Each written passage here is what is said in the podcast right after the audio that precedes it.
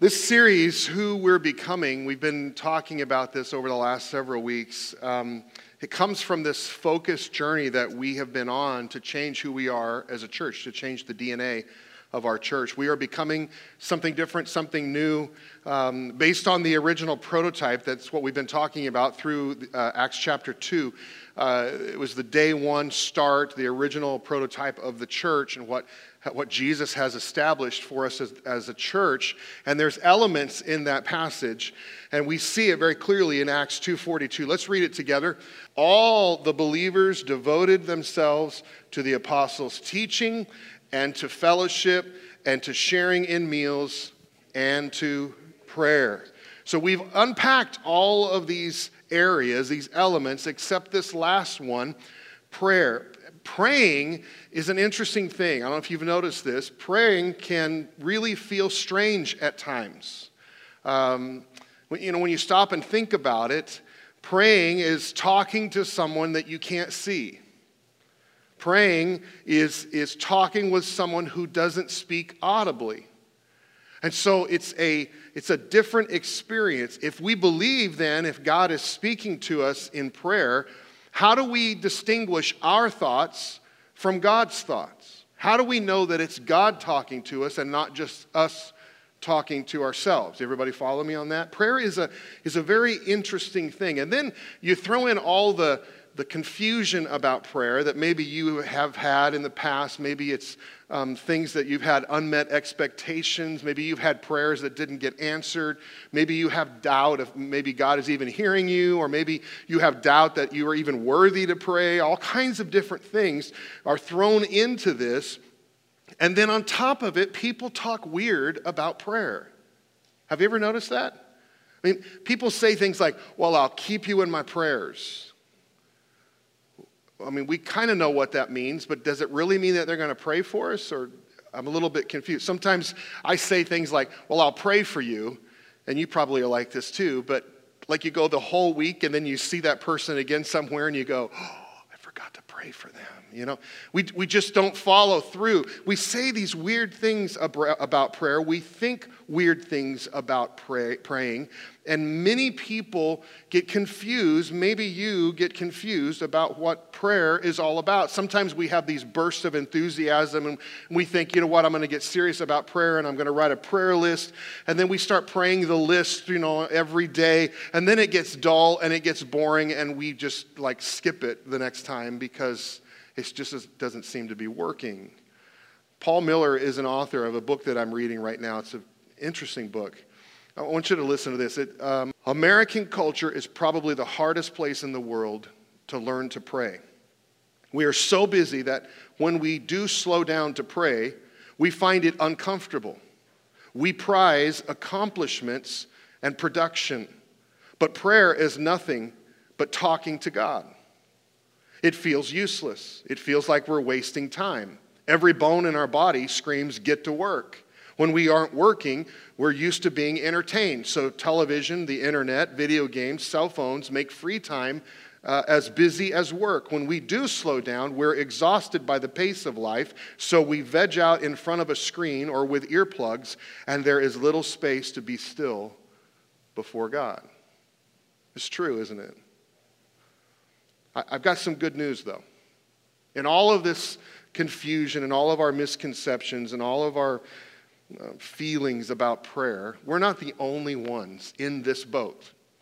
I, I began to see this many years ago. We're not the only ones who have struggled with praying, only ones who are wanting to follow Jesus that have struggled with praying. In fact, if you had a sign up sheet for the Prayer 101 class, there's some guys even in the New Testament that would sign up for it.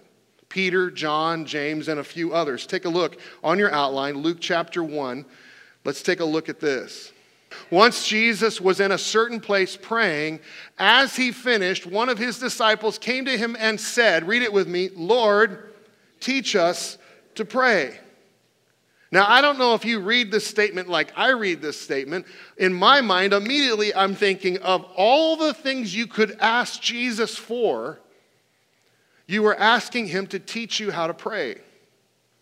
I mean, come on. If you could ask Jesus for anything, what would you ask him for? These guys are asking him to teach them how to pray. I think it's because of the results they saw in his prayer life.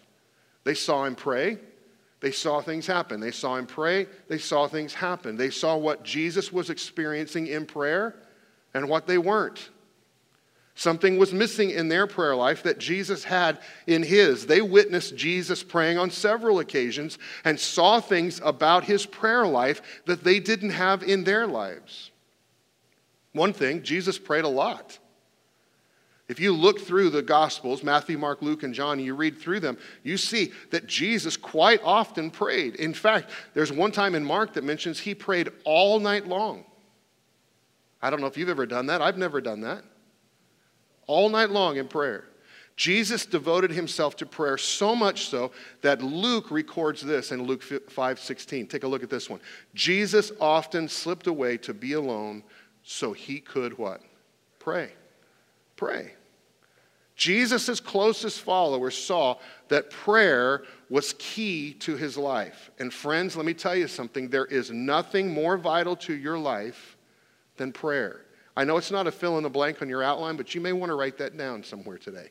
There is nothing more vital to my life than prayer. It's something that you and I need to learn. And so, in his time with his closest followers, Jesus spent time alone with them, teaching them some specific things. And what's interesting is in John 14, 15, 16, and 17, these are the last moments that Jesus has with his close followers, the disciples, before he is going to face the cross and face crucifixion and dying. And so these moments that he has with his followers are very key, very monumental moments, meaningful moments. And in this conversation, Jesus highlights one thing. Guess what? Prayer. And he begins to describe what prayer is all about. First, Jesus tells us that prayer is a way we show our dependence on God. I think that's the first fill in the blank on your outline. Prayer is a way we show our dependence on God. Prayer is a way of saying, God, I need you. We need you. Uh, in fact, I believe that un- until we realize that we need God, we're not really praying. It's so important for us to come to that understanding, that awareness. Jesus uses an illustration of a grapevine in John 15. Take a look. I am the vine, you are the branches. When you're joined with me and I with you, the relation intimate and organic, the harvest is sure to be abundant. If you remain in me and follow my teachings, you can ask anything you want, that's prayer. You can ask anything you want, and it will be given to you. Wow. So Jesus is saying, if you come to a point in your life when you are fully dependent on me, if you come to this point of depending on me, you're at a point where you can ask whatever you want and it will be given to you. Hmm. Problem is, we struggle with that kind of dependence, don't we? We're a very independent people, right? I mean, especially in American culture. And we all struggle with this idea of being dependent on God. We think we can handle life on our own, we can do it ourselves. I mean, you see it in kids at very young ages where they don't want help, they want to do it themselves. I remember all of my kids, all four, at one point or another, trying to tie their own shoelaces when way before they were ready to do it. And I would ask them, or Dee Dee would ask them, Do you need some help? No and you know they would just do this and it would never tie. They, they weren't ready for it but they were trying. They knew they needed to but they never could get it down. We are so independent thinking people. We think we are self-sufficient. And all too often that self-sufficiency causes us not to pray. We think we can figure it out. We think we can do it on our own. Next jesus shows us that prayer is the way we express our needs to God. Not only that we show our dependence on God, but this is a way that we express our needs. Jesus says in John 16, You can go directly to the Father and ask Him, and He will grant your request because you use my name. Ask using my name, and you will receive. I, again, we're going to get to this in just a minute, but I, that, that last part grabs me so much. When Jesus says, Ask using my name, and you will receive. He's basically saying, just ask. Just ask and see what happens. He tells us that prayer is God's chosen method of meeting our needs in our lives. Sometimes people say, well, God already knows what I need. In fact, there's a scripture that says he already knows what you need in Matthew 6. And people use that and say, well, God already knows what I need, so why do I need to pray? Well, if you kind of step it into a family environment, if you as a parent, you already know what your child needs, but you want your child to still ask. You want your child to still be engaged with you. You want to be engaged with them. You want to have, guess what? A relationship with them. And that's what God wants with us. That's what prayer is all about, is having this relationship. See, actually, God set it up in His plan that there are some things that He will only do in your life if you ask. Did you hear that? There are certain things that God will only do for you if you ask. The Apostle James tells us this clearly in James 4 2. You don't have what you want because you don't ask God for it. Wow. So there are some things that God will do for you, but you have to ask. You have to seek Him. Prayer is God's way of, of getting us to connect with Him on that level. In fact, did you know that in the New Testament, there are 20 different times that we are told to ask? Just to ask God, to engage with God in a conversation, asking Him to do something. I wonder what you are lacking in your life right now because you simply have not asked God to do it. C.H. Spurgeon is a guy that I have followed for years. He's a very famous pastor in London in the early 1800s. He's a, quite a character if you ever study Spurgeon or read about him. He once said a quote that I think is just a great quote God never shuts his storehouses until you shut your mouth. Isn't that good? When we stop asking, God stops doing. But if we keep asking and seeking and knocking, Jesus says, God will still be active. Hmm. Lastly, Jesus tells us prayer is a way we get involved in what God is doing. We get involved in what God is doing. I think this is the most exciting thing about prayer. We can get involved in what God is doing, the creator of the universe. We can step into what he is doing. Look what Jesus says whatever you request along the lines of who I am and what I'm doing, I'll do it. Yes, ask anything in my name, and I will do it. Prayer is God's chosen way to work in us and through us and for us. Matthew 6 14 out of the message is so good. Look at this. Jesus says, in prayer, there is a connection between what God does and what you do. Isn't that good? If you refuse to do your part, you cut yourself off from God's part. What is he saying? Prayer is the way that you get involved in what God is doing.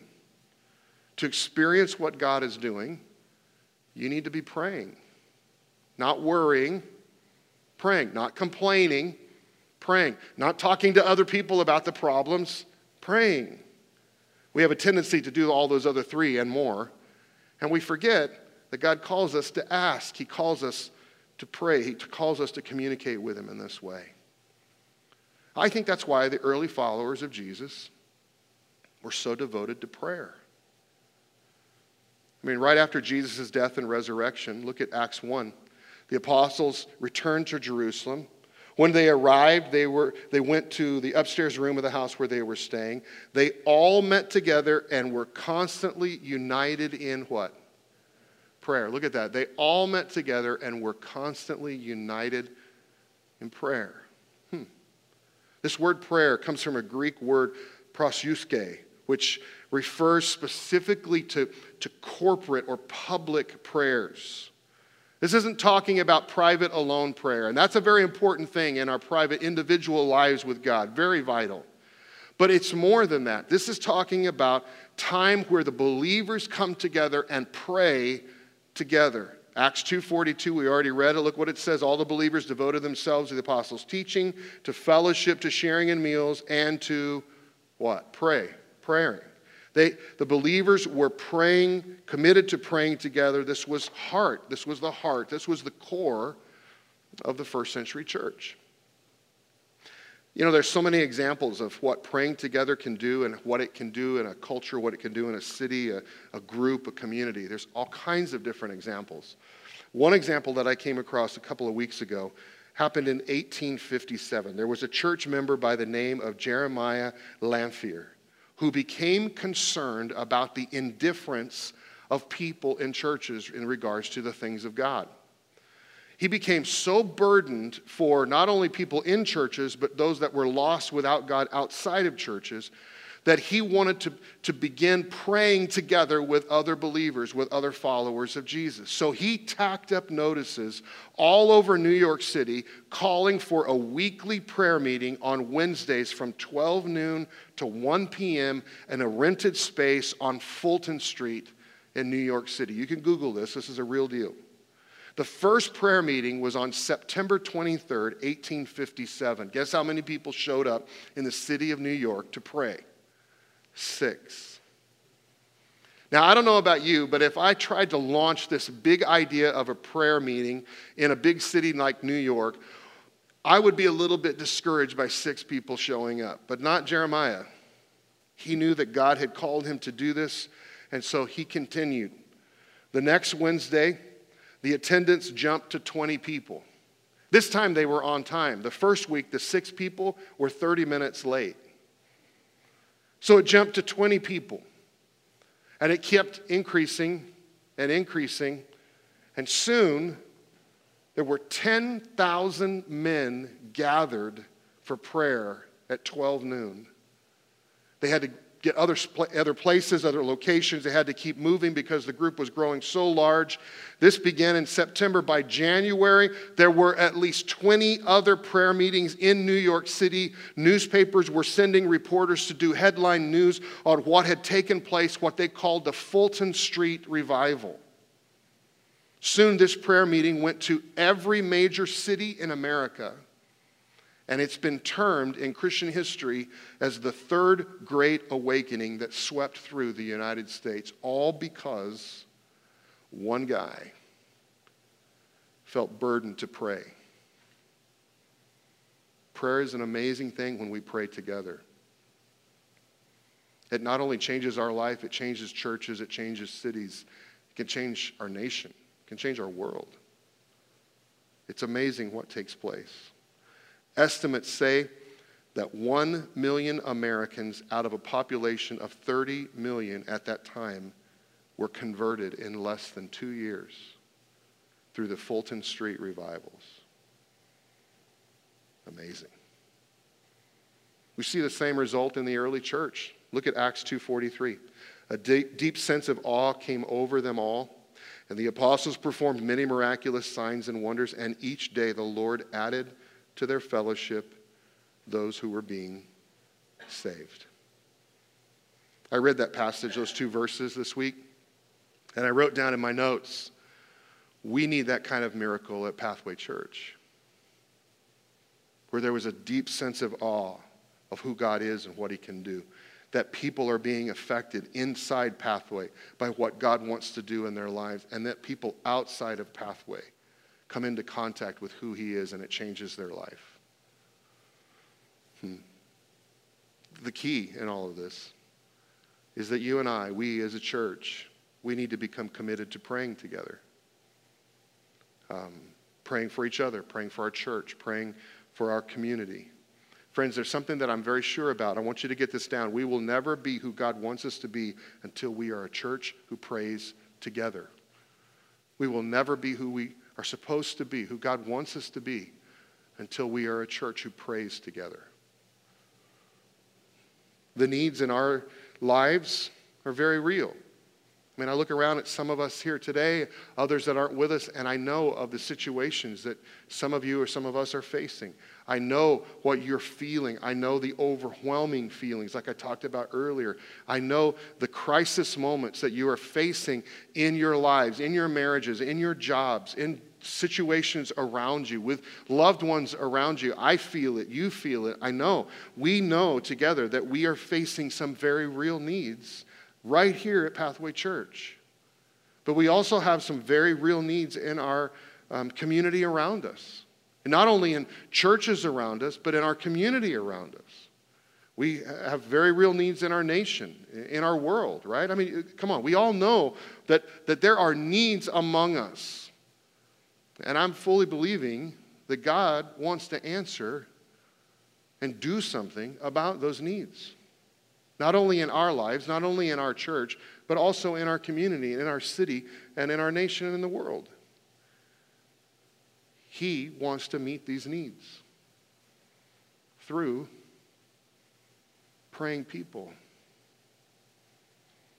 And I guess my question to us is do we want to be a part of that? I mean, that was the third thing that we talked about is prayer is a way that we get involved in what God is doing. Do you want to get involved in what God is doing? I don't know if you've come to the point like I have, but I'm beginning to realize that I really don't have a whole lot of control of the things that are going on in my life. Anybody else like me in that? It feels like um, it's spinning and I'm trying to catch up. And in that awareness, I realize that God is my source. He's my only source. He's not my last resort, He's my only resort because I don't really have anywhere else to go. And maybe you're in a situation like that too, where it's, I don't even know what to do. I, I, there, there is nothing I can do other than ask God. Maybe you're there today. God wants to meet our needs. There's a passage about the church that is kind of a, um, I almost said unknown, but it, some of you may have read Ephesians before and you may have seen this, but, but it's, it's kind of a vague passage that I think we read right past if we're not careful. Paul is talking about the church in Ephesians chapter 1, the beginning of this letter that he wrote. And there's, I'm sorry, Ephesians 3, and there's something about this, um, this writing that Paul does that grabs me every time. Take a look what he says. He says, My task is to bring out in the open and make plain what God has been doing behind the scenes all along. So basically, Paul is saying, my job, I, he says, my feel that my calling is to help people be aware of what God is doing and has been doing all of this time. And then he continues through followers of Jesus like yourselves gathered in churches, this extraordinary plan of God is becoming known. Known by who? By those who don't know, by those who are not aware by those maybe who are not aware that God actually has a plan and is in control of things. Maybe from, by those who are not aware that God is actually wanting to be involved in their life and loves them and cares about them. Maybe being known by those that you know that need God. Going through situations, people that you know of that are close to you, that you work with, that need God. Hmm. So, so Paul is saying, my job, his job, is, is to help people be aware that God is doing something. And then he says, and God is doing something through the church. Wow. Friends, we've got to realize that God's plan is so big that it requires all of us. All of us. Please don't ever think that you are a non essential part of Pathway Church if you attend here. There isn't such a thing. We are all essential because God's plan is so big, what He wants to do in us and through us, not just for us, but in us and through us. It's so much bigger than just us that all of us are required to be a part of what God is wanting to do. He's calling all of us in. No individual working alone can ever fulfill God's plan by themselves. It takes all of us. And, and when I read this passage of what Paul is saying, that through followers of Jesus gathered, that the plan of God is, is becoming known, it makes me think of a symphony. I mean, that's, that's where my mind automatically goes, that, God, that the church is God's symphony. Now, I don't know what instrument you play. Maybe it's the kazoo you know, or the trumpet, or the, the drums, or the guitar, or whatever, a violin, a cello. I don't know what instrument you play. I don't know what gifting you have, but, but the, the beauty of a symphony is not in just one note. No matter how loud a trumpet can play, the beauty of a symphony is not in one trumpet, right? The beauty of a symphony is heard only when the full orchestra playing together brings out the beautiful harmonies together. This is what the church is. It's what you and me, that's what we are together. Each person must not only play their part, his or her part, we've got to play our parts together to be a symphony. And when we do, it's beautiful. When we, I mean, that's what we've been talking about the last several weeks. When the church flows and works and operates together in the model that God has for us, it's a beautiful thing, right? We've seen that, we've experienced it. I'm very sure for us at Pathway, we will never be fully used by God until we are a church who prays together. We will never become who we're supposed to be, and we will never be fully used by God until we are a church who prays together.